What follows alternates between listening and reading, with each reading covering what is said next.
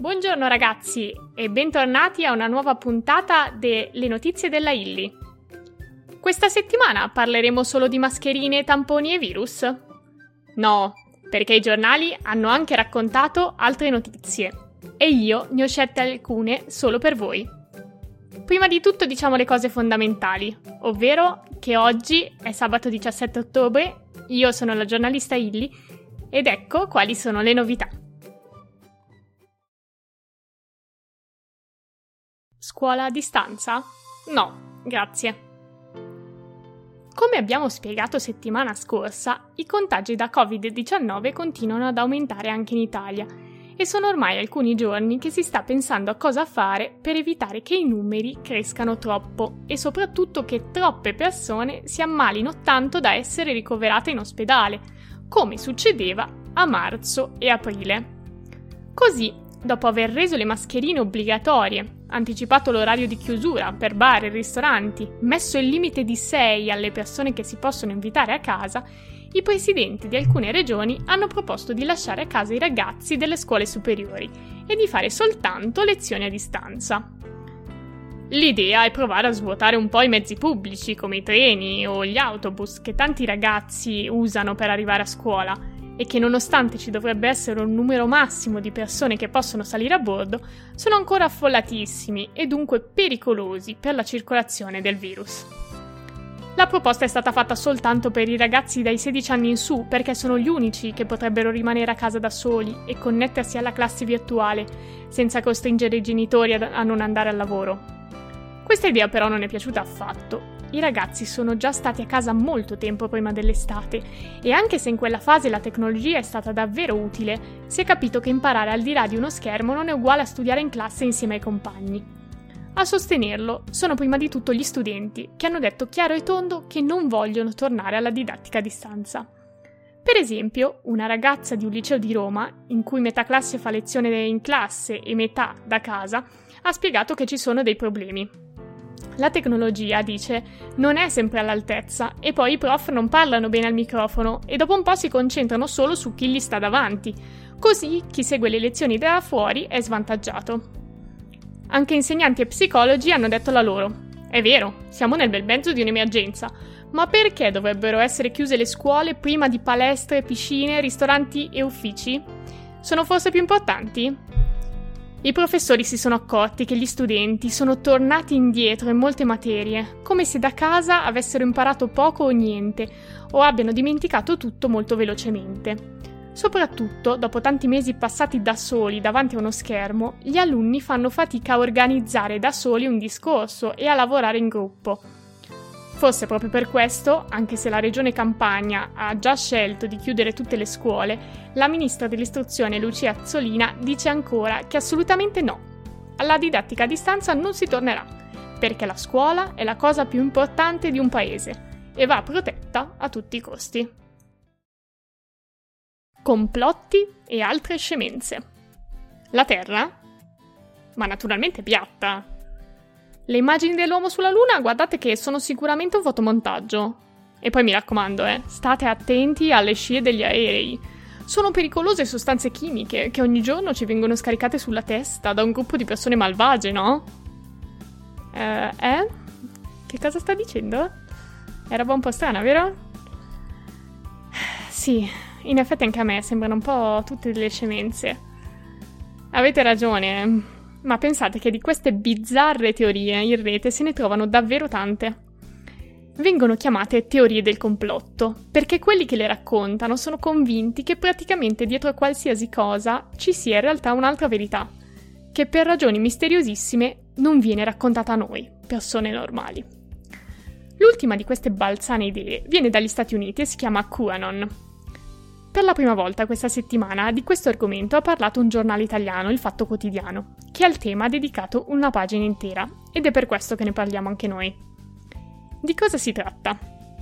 È un'idea inventata che è comparsa nel 2017 su internet e si è diffusa rapidamente. Secondo questa teoria, un gruppo di persone che occupano posizioni di potere negli Stati Uniti agiscono nell'ombra, con l'obiettivo di prendere il controllo del mondo Il presidente degli Stati Uniti, Donald Trump, sta combattendo contro di loro. A raccontare questa battaglia sarebbe poi una persona anonima dei servizi segreti americani di nome Q, da cui viene QAnon, che mette online messaggi in codice stranissimi. Oh, ovviamente tutto inventato, ma non sono pochi quelli che ci credono. I seguaci di QAnon condividono notizie false e assurde sui social network ed interpretano in modo realistico le parole del presidente Trump. In alcuni casi è capitato anche che in nome di QAnon qualcuno abbia compiuto azioni illegali oppure provocato incidenti. Per questo in queste settimane Facebook, Twitter e YouTube hanno eliminato qualsiasi gruppo, pagina o account che abbia a che fare con QAnon. Mentre invece il presidente Trump ha rifiutato di dire pubblicamente che QAnon è solo una bufala.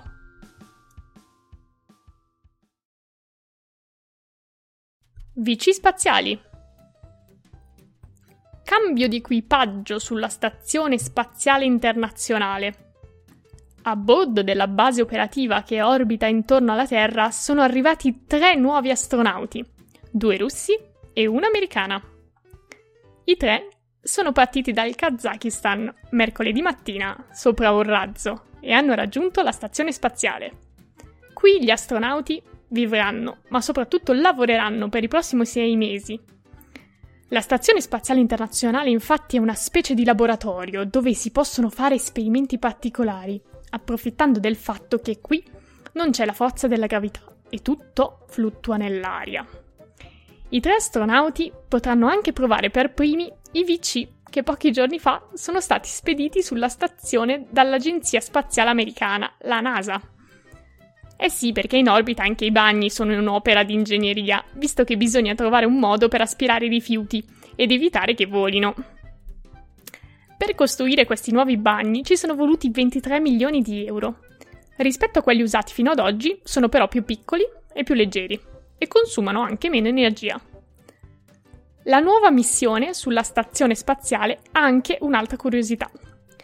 L'astronauta statunitense potrà votare per scegliere il presidente degli Stati Uniti, proprio come tutti gli altri suoi connazionali, anche se si trova in orbita. All'astronauta sarà mandato il foglio per votare tramite posta elettronica certificata e allo stesso modo lei la rispedirà sulla Terra. Matita batte computer 1-0. Impugnare matita o penna non è lo stesso che battere sui bottoni della tastiera. Lo dice una ricerca di una neuroscienziata dell'Università norvegese di Scienza e Tecnologia, che ha pubblicato i risultati sulla rivista Frontiers in Psychology. La scienziata ha messo in testa ad adulti e bambini uno speciale caschetto, capace di raccontare l'attività del cervello. Il caschetto ha osservato le persone mentre scrivevano a mano e mentre battevano sulla tastiera. Così si è scoperto che con una penna in mano il cervello lavora di più perché deve ingegnarsi a disegnare le lettere, mentre invece, quando si usa una tastiera, ci si limita a premere un tasto già belle fatto. Scrivere a mano aumenta anche la sincronizzazione tra le parti del cervello che controllano il linguaggio e quelle che gestiscono l'azione. In questo modo, a qualsiasi età, si migliora la capacità di apprendimento e la memoria. Voi che cosa preferite? In viaggio verso la verifica. Voi li fareste mai 50 km per andare a fare un compito in classe? Scommetto di no. E d'altronde, come darvi torto? La fatica invece non ha spaventato solo Herrera, una studentessa di economia che vive in una città di campagna nella provincia di Santiago del Estero, nel nord dell'Argentina. Le scuole sono chiuse a causa del coronavirus e così, un po' come è successo da noi tra marzo e giugno, i ragazzi fanno lezione da casa. La stessa cosa succede all'università, dove anche gli esami si fanno a distanza. A casa di Sole Herrera, però, internet non prendeva bene e il rischio era che la connessione saltasse proprio mentre la ragazza rispondeva alle domande dell'insegnante. Il fatto è molto grave, perché il regolamento dell'università richiede che un esame a distanza è valido solamente se gli studenti accendono la telecamera e si fanno vedere dagli insegnanti. Una cosa impossibile per Sole Herrera, che così ha deciso di mettersi in viaggio, in cerca di un buon segnale. La giovane ha percorso 50 km per raggiungere la caserma di polizia più vicina, dove ha chiesto agli agenti di poter usare il computer per l'esame, che non si può proprio dire non le sia costato una bella fatica.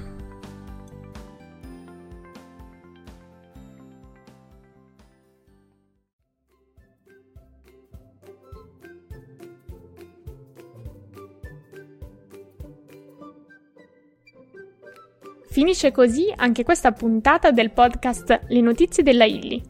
Vi aspetto sabato prossimo con una nuova rassegna stampa, ricca di tante notizie per tutti.